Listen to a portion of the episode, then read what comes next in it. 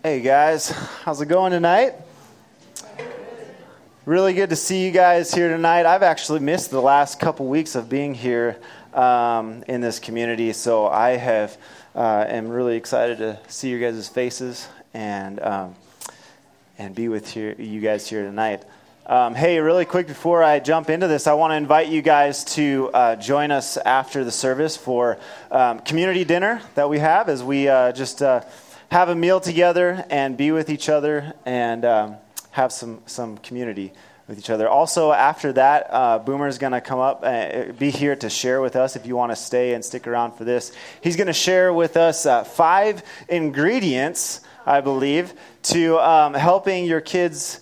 Uh, maintain and, and, keep their faith uh, when they leave their home. So, if that uh, might um, entice you, that sounds um, delicious. Okay, so um, so, uh, hey, I'm just going to jump right in and to, to kind of get into my message, I want to ask this one uh, simple question uh, for you guys tonight. I want to ask, uh, that's a good song. Um, I want to ask this that uh, what, what is good? What is good? We just sang a song about a good, good father. And I want to ask this question tonight what is good? How do we define good? How do we determine what is good and what is not good? And is what's good for me is that also good for you? Is what is good for you is that good for me also? How do we determine and define what is good? As a as a dad, um, I get to the privilege and the honor to um, give good gifts to my kids, right? Um, and as a dad, I don't like want to brag or anything, but I feel like, uh, but I'm gonna because I feel like I know how to give really good gifts to my kids, right? And I love giving good gifts to my kids. Um, in fact, my son, um, you know, if, if, I were to ask him what a good gift was, you know, around like Halloween time or around like Christmas or Easter time, when you get these, you know, pounds and pounds and pounds of candy from everyone, and everyone thinks it's a really good idea to just keep giving you candy, right? A good gift for him would be to just set all that candy right in front of him and have him eat it in one setting, right? Just ah, give me all the candy right now, right now, you know, and you know that uh, would be good for him, but no, in his eyes it would be good, but I know as his dad that that would not be good, right? That is not good at all, right? And I know that, but here's what I also know: I know what is good for him. In fact, I know how to give a really good gift for him that he doesn't even know, right? And uh, I'll give a, a gift to him that he hasn't even asked for, but he's always wanted, okay? I'll give him a gift that uh, he will have never seen before in his life, and he'll open it up and he'll and he'll look at it. Oh my gosh, I've always wanted this before, right? And it's good. And I know that it's good because I'm his dad. Yep. And I know him. And I know what's good for him as his dad. And how much more does God love giving good gifts to us? In fact, in, in Matthew 7, Jesus talks about this to his followers, to his disciples. He says, Hey, which one of you, if his son asks him for bread, will give him a stone? Or if he asks for a fish, will give him a serpent? If you then, who are evil, know how to give good gifts to your children, how much more will your Father who is in heaven give good things to those who ask for him? God is a good, good giver. Watchman Nee, the author of a, of a really good book called Sit, Walk, Stand, um, said it this way God is so wealthy that his chief delight is to give. His treasure stores are so full that it is painful to him, painful to him when, he, when we refuse him an opportunity to give. Let me say that again. His treasure stores are so full that it is painful to him when we refuse him an opportunity to give. He loves to give good gifts to his children. He is a good, good giver. Tonight, we're jumping back into a series called um, The Character of God and the Propensity of man. And tonight we're going to look at the character of God that He is good.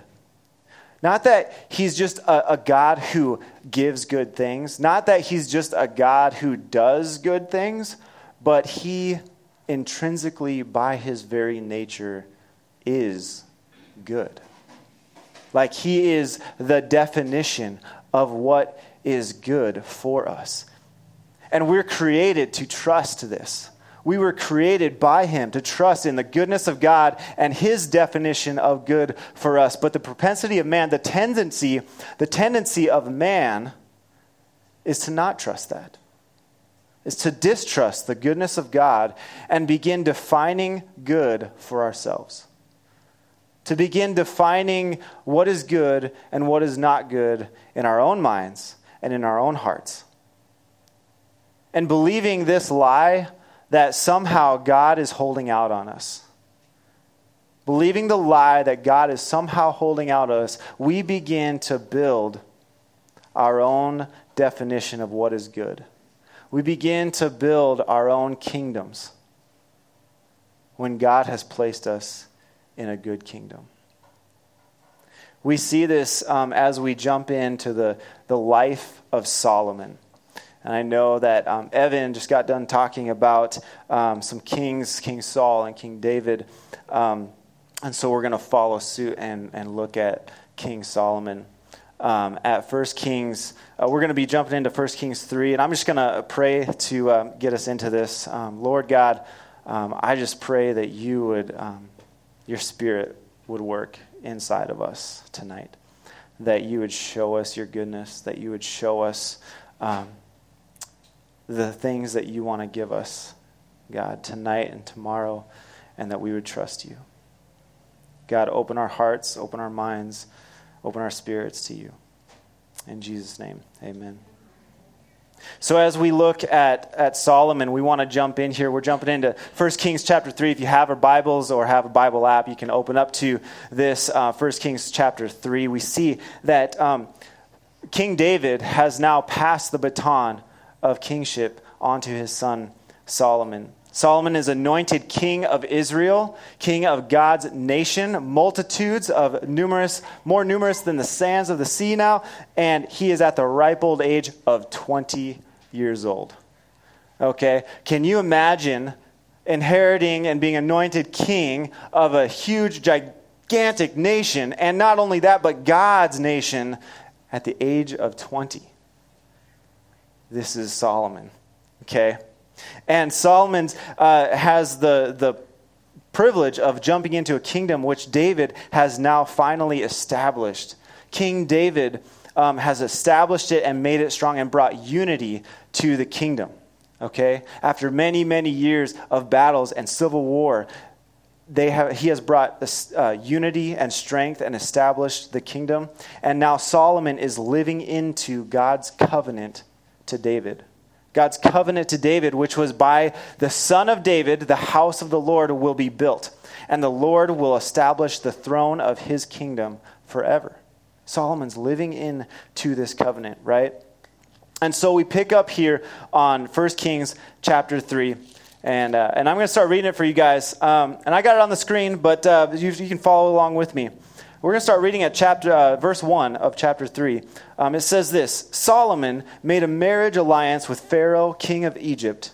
He took Pharaoh's daughter and brought her into the city of David until he had finished building his own house and the house of the Lord and the wall around Jerusalem. Now, you might be thinking that seems a little weird, and it is because chronologically, this actually isn't in order. This isn't in place chronologically. But the author, the author of this book is kind of giving us a wink, okay? And he's saying, remember this.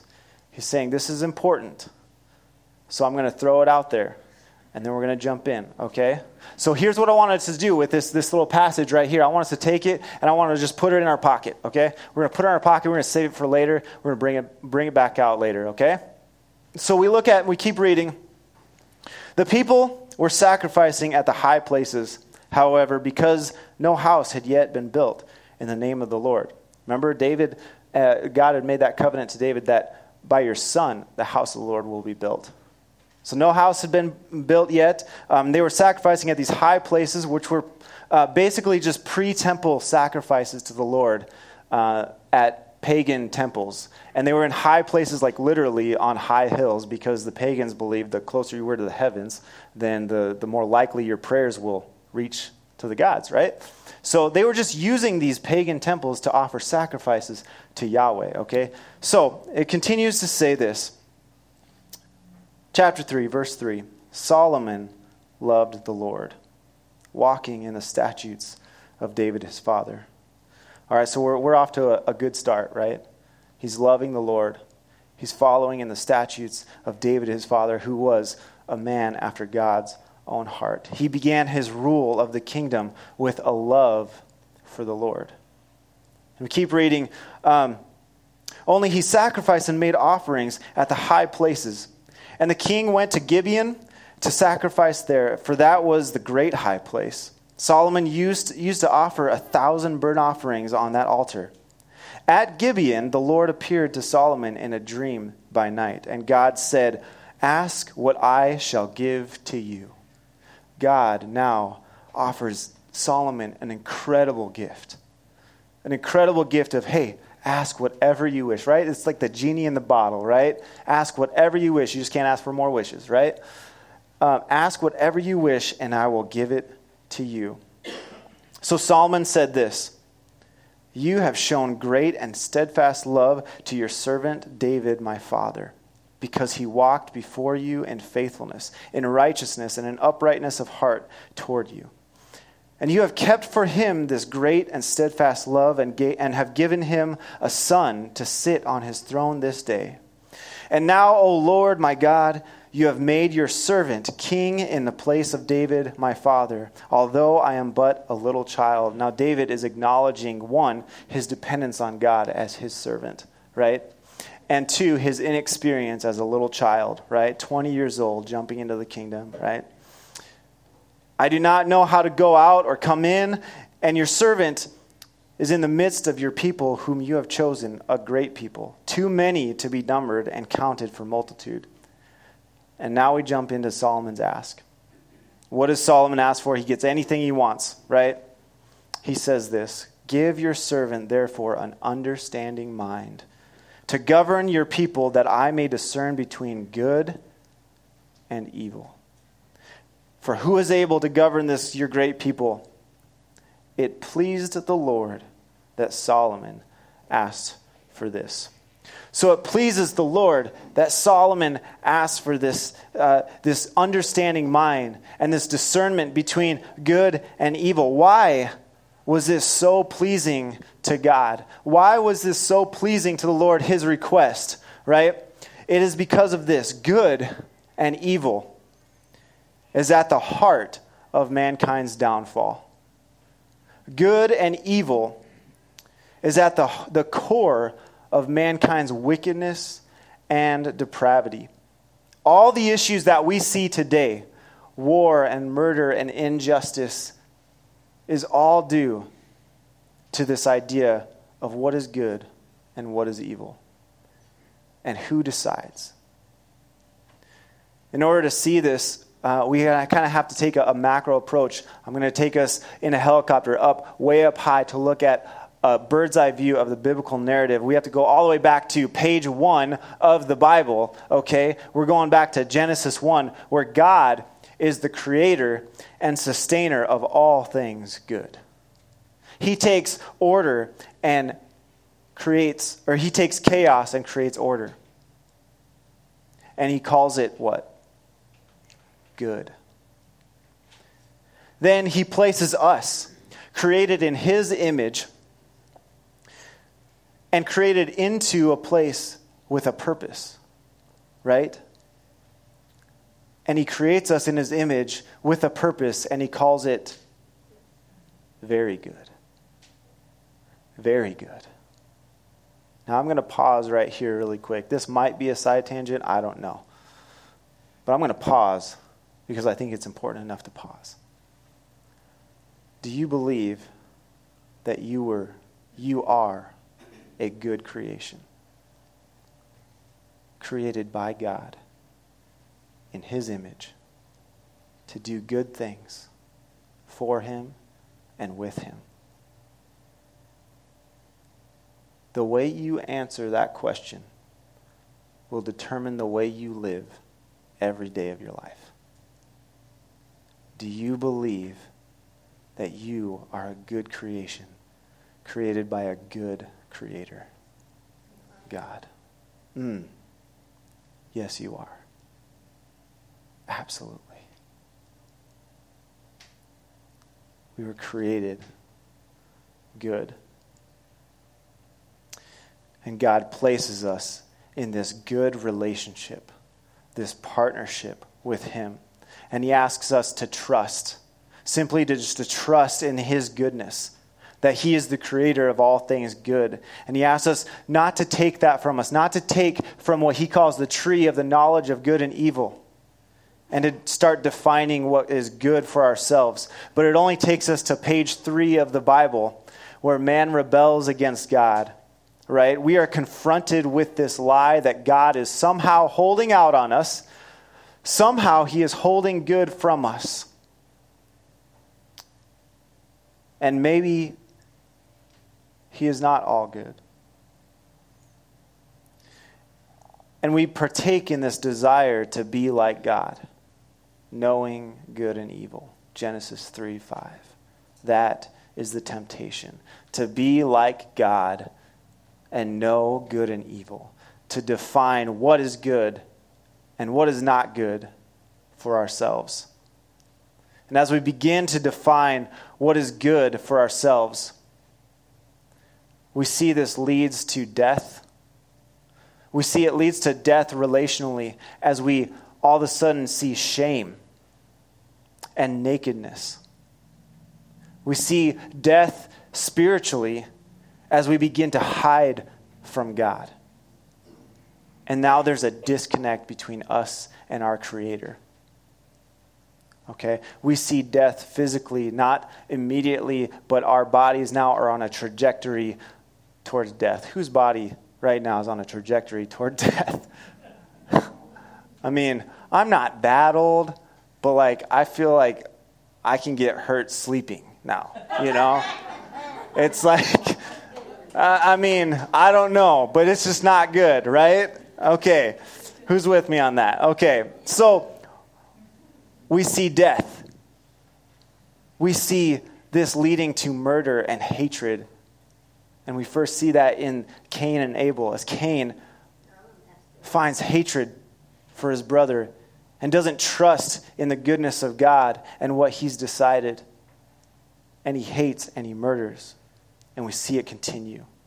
And then we see it culminate in this, uh, in the days of Noah, with a, a lust, with a twisting of our sexual desires and our passions that leads us to this verse in Genesis 6 5 that the Lord saw that the wickedness of man was great in the earth, and that every intention of the thoughts of his heart was only evil continually.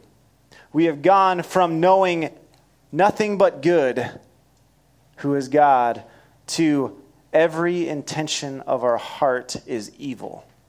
How did we get there? By defining what is good for ourselves. And then we find ourselves at the Tower of Babel, where pride and the belief that we do not need God take over and it says this that the, they began to say to themselves, mankind says to themselves, Come, let us build ourselves a city and a tower on top of this, the heavens, and let us make a name for ourselves. Man begins to build their own kingdom based on their own definition of what is good. And then we see a new kingdom rise up in Exodus 1, a new kingdom whose wickedness and evil has yet to be seen in the history of mankind. Are you following with me? We're going through. Are you following with me? Okay? Wickedness that has never been seen, the kingdom of Egypt, and the king whose name is Pharaoh. And under this king, Pharaoh, we see the first ever enactment of slavery, of forced labor of oppression that's never been seen before, and a genocide of all the firstborn or all the sons of the Hebrew nation. we see this kingdom rise up to the point where uh, God intervenes and through Moses and Aaron goes to Pharaoh and says, Let my people go. And Pharaoh, so caught up in his own definition of what is good, he doesn't even know the Lord. He says this in Exodus 5 2 Who is the Lord that I should obey his voice? and let Israel go. I do not know the Lord, and moreover, I will not let Israel go. Who is the Lord that I should obey his voice? If that is not the utmost extent of evil and turning away from God who is good. Pharaoh had turned a definition of evil and called it good.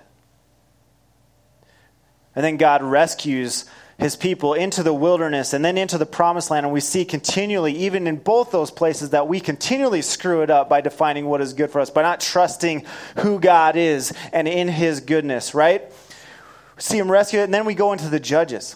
And Evan, a few weeks ago, laid out what that looked like the wickedness of that and the injustice. And as we looked at the rebellion of the Israel nation, at the, uh, the rebellion, the judgment, and the salvation of God through that. And then we find ourselves in the kings of Israel. Saul, who did not trust the Lord, bad things happened. David, who trusted the Lord, and good things happened. And now we're here with Solomon. Are you with me? So Solomon asks for this good gift, an understanding mind to discern between good and evil. Why was this such a good gift? Because, in light of the history of mankind up to this point, that was the major problem. In light of this, this, this request was incredible and pleased the Lord, and so God gave it to him. He gives it to him, and then he gives him so much more. We're going to pick it up in verse 11 of chapter 3. He says, God said to him, Because you have asked this, and have not asked for yourself long life, or riches, or the life of your enemies, but have asked for yourself an understanding to discern what is right, behold, I now do according to what your word is. Behold, I give you wise and a, a wise and discerning mind, so that people like so that none like you has ever been before you and none likely like you shall arise after. And then he goes on to say, I give you also what you have not asked, both riches and honor, so that no other king shall compare with you all your days. God is such a gracious and great giver, he just lavishes it on. He said, I'm going to give you what you asked for, but not only that, I'm going to give you more. God can give us more than we can ever ask or imagine and God is a gracious giver. God also tells Solomon how to enjoy this gift. He gives him a gift, but he tells him, How do you enjoy this gift? Okay? I, I gave my son, this last, for, for his birthday, I gave him a, a bike, right? And I'm going to I'm going to teach him how to enjoy that gift, right? I'm going to guide him. I'm going to coax him. I'm going to hold him on it. I'm going to teach him the tricks of the trade to riding your bike without falling on your face, right? I'm going to teach him. God teaches Solomon as he says this, and he coaxes him through it all through his life. We're going to see him saying right after he gives this gift, he says, And if you will walk in my ways and keep my statutes and my commandments as your father David walked, then I will lengthen your days you will enjoy this. Again, he says, concerning this house that you're building, the house of the Lord, if you will walk in my ways, statutes, and obey my rules, and keep all my commands and walk in them, then I will establish my, establish my word with you, which I spoke to David your father, and I will dwell among the children of Israel, and I will not forsake my people. He continues to guide him and coax him and train him and teach him. How do you enjoy this gift? God is a gracious giver. Again, one last time in chapter 9. I'm going fast through this, but it's all up there. You can follow along with me. As for you, Solomon, if you will walk before me as David your father walked, with integrity of heart and uprightness, doing according to all that I have commanded you, and keeping my statutes and my rules. Then I will establish your royal throne over Israel forever, as I promised David your father, saying this You shall not lack a man on the throne of Israel. This is how you enjoy my gift. If you do these things, you will enjoy them. But let's, although God gives this good gift, He also gives the freedom, just like He gives all of us to choose how we're going to use it. He gives this gift, but gives us the freedom to choose how we're going to use it. And now let's look at the acts of Solomon. Let's look at how Solomon uses God's gifts to build a kingdom. But take note, this kingdom does not look like what you would think for a man who has such godly wisdom. Take notice of a key theme as I walk through this. Chapter 4, verse 30 Solomon's wisdom surpasses the wisdom of all the people of the East and all the wisdom of Egypt. Chapter 5, verse 13 Solomon uses his wisdom to uh, make a treaty with a guy named Hiram. He's the king of Tyre and through this treaty to build um, his kingdom, in which he drafts forced labor out of all of Israel. And the draft number was 30,000 men. Pop quiz, everybody. Where was the first enactment of for- forced labor? In Egypt. Chapter 9, verse 15. Solomon again drafts forced labor, this one up to 100,000 men, forced labor to build the house of the Lord. And then the author just slides these things in here that it took Solomon seven years to build the house of the Lord. And even at that, it was a non functioning house of the Lord because inside the temple, inside the Holy of Holies, was not yet furnished and ready for sacrifice. A non functioning temple in seven years, and it took him 13 years to build his own home, his own palace, his own kingdom. Take note of that the next verse 916 solomon receives a gift from pharaoh the king of egypt a city as a dowry a wedding gift for who? His daughter. Now let's just take that verse that we have tucked in our pocket and pull it out now. Solomon made a marriage alliance with pharaoh the king of egypt and married his daughter. Solomon is now married into the family of Pharaoh. And then we come to chapter 11. One of the, the saddest chapters and pieces of scripture that I've, I've meditated on in a long time. And it says this Keep in mind where Solomon started and how he started and who he loved. And now it says, King Solomon loved many foreign women, along with the daughter of Pharaoh. Moabite, Ammonite, Edomite, Sidonian, the Hittite women, from the nations concerning which the Lord had said to the people of Israel, You shall not enter into marriage with them, neither shall they with you, for surely they will turn away your heart after other gods. And Solomon clung to these things. I'm going to stop right there really quick and ask you this based on what we've just seen. Seth, can you go back to the last slide real quick? Based on what we've just seen and that passage I just read, which kingdom does Solomon represent more? The kingdom of God or the kingdom of Egypt?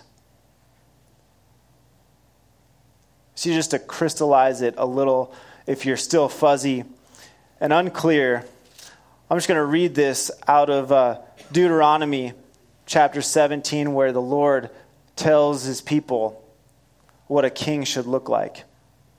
He says, When you come into the land that the Lord God is given you, and you possess it and dwell in it, and then say, I will set a king over me like all the other nations around me, you indeed set a king over you, whom the Lord your God will choose one from among your brothers. You shall set a king over you. You may not put a foreigner over you who is not your brother. Only he must not acquire many horses for himself or cause the people to return to Egypt in order to acquire many horses, since the Lord has said to you, You shall never return that way again. Not only are they in Egypt, but actually they're uh, receiving horses and gifts like that from Egypt. You um, and he shall not acquire many wives for himself. Solomon had 700 wives and 300 concubines. Okay let's put this in perspective. Lest his heart turn away. Nor shall he acquire for himself excessive silver or gold it says in, chapter 10 that um, Solomon would receive 666 talents of gold per year just off of the gold. I did the math a little bit, and that's approximately $850 million in gold today a year, just off the gold. That's not including his other uh, income sources he actually built uh, made 500 shields made of gold itself. And he had an ivory throne. Okay? I think we can say without a doubt that uh, solomon has acquired for himself excessive silver and gold and done these things. So which kingdom is he more representing? See solomon uses his gifts the gifts that god has given us to build his own kingdom and to do evil. And here's the irony. Here's where I want to jump in at. Here's the irony. The kingdoms which he built become, uh, they, they tend to look like the very kingdoms which enslaved them over 500 years ago. The kingdoms that he, the kingdom that he built looked almost identical to the kingdom which once enslaved him over 500 years prior. I'm going to jump into some application and response. Really, just a response. How do we respond to this? How do we respond to what we're looking at and what God is trying to show us? And with this, I want to ask us two questions. Two questions.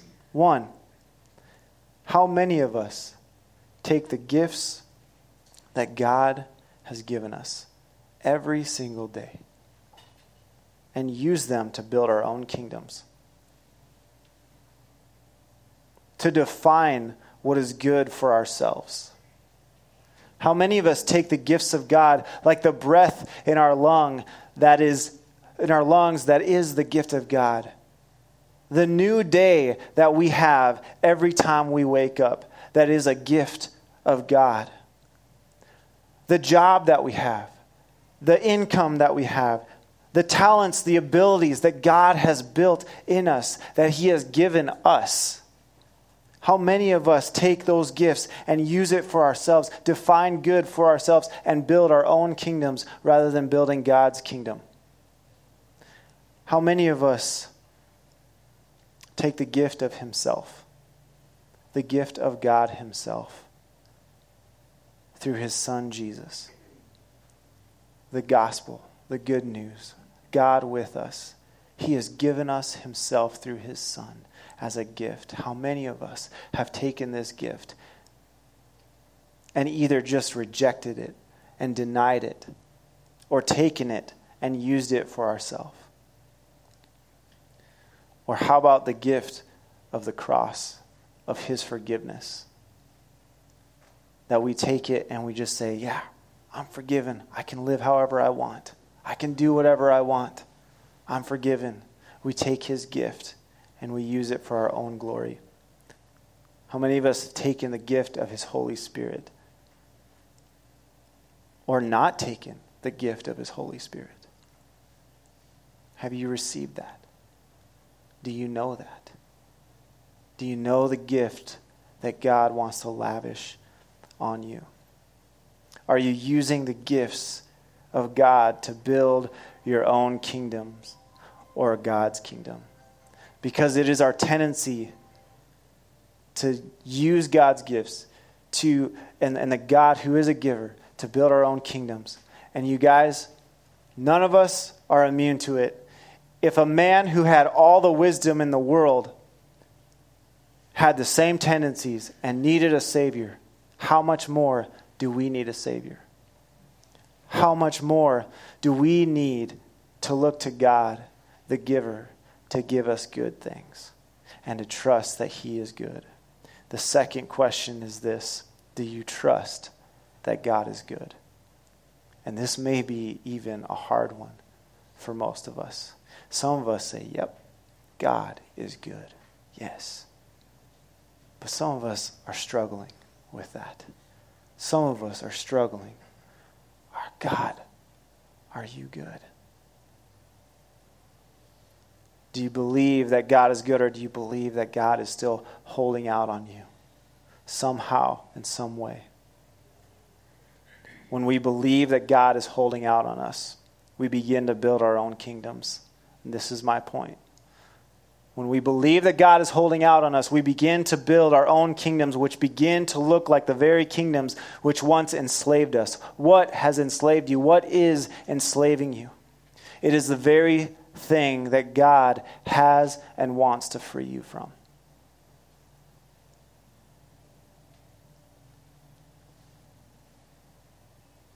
As the worship team, I'll call them up, and as we enter into worship, I want us to just ponder on these, these questions. What are the gifts that God wants to give me, that God has given me, and how am I using them? And do I even trust that God is good and has good things for me? After service, um, we're going to have communion. Not traditionally. As you can see, there's no bread, no wine. But we're going to commune together over dinner, over breaking bread together, and being in community together over a meal. And as we do this, I want us to remember the gift that God gave all of us through and in His Son, Jesus Christ, on the cross. I want us to remember the goodness that we have in Him. Through Jesus, He showed us His goodness. Through Jesus, He showed us His glory. And through Jesus, He showed us His reconciliation between us. And so, um, I'm going to pray, and, and as you guys uh, as you guys talk, maybe just just ask that question. Talk with each other. Ask God, what is God? Where have you seen God's good gifts? This last week, this last month, this last year. How have you seen that? Lord God, you are good.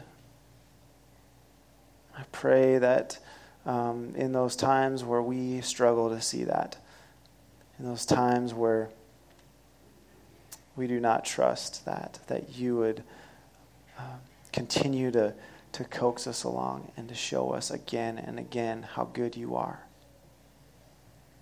And that we would follow you, that we would obey you, that we would listen to you, and that our hearts would be um, undivided towards you and it would not be turned away from you. God, thank you for being so gracious and giving. Thank you.